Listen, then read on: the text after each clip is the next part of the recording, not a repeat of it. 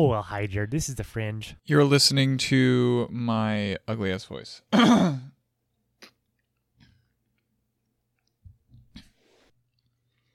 You're listening to the audiobook Robots Will Steal Your Job, But That's Okay by Federico Pistono.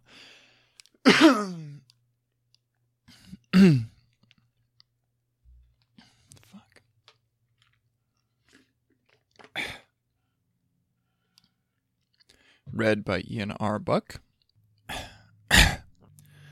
Find the show find the show notes for this chapter at thenexus.tv slash rsj2. Chapter 2 The Luddite Fallacy. We are in England at the end of the 18th century. A boy named Ned Ludd is a weaver from the village of Anstey.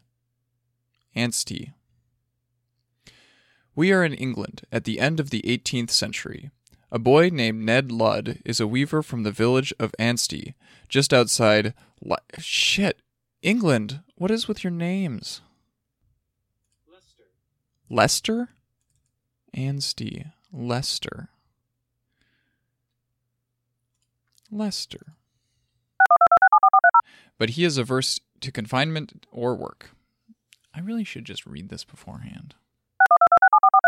His actions inspired the folkloric character of Captain Ludd, also known as King Ludd or General Ludd.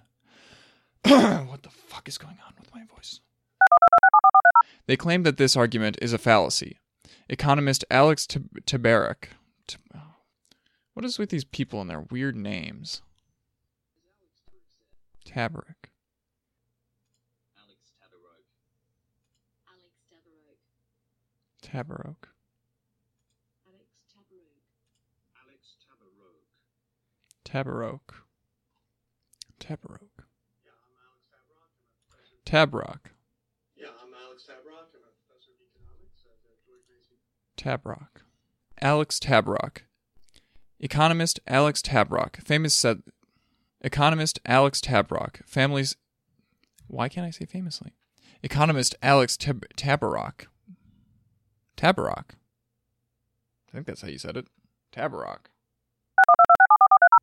Vonnegut. Vonnegut. Vonnegut. Mm, Vonnegut.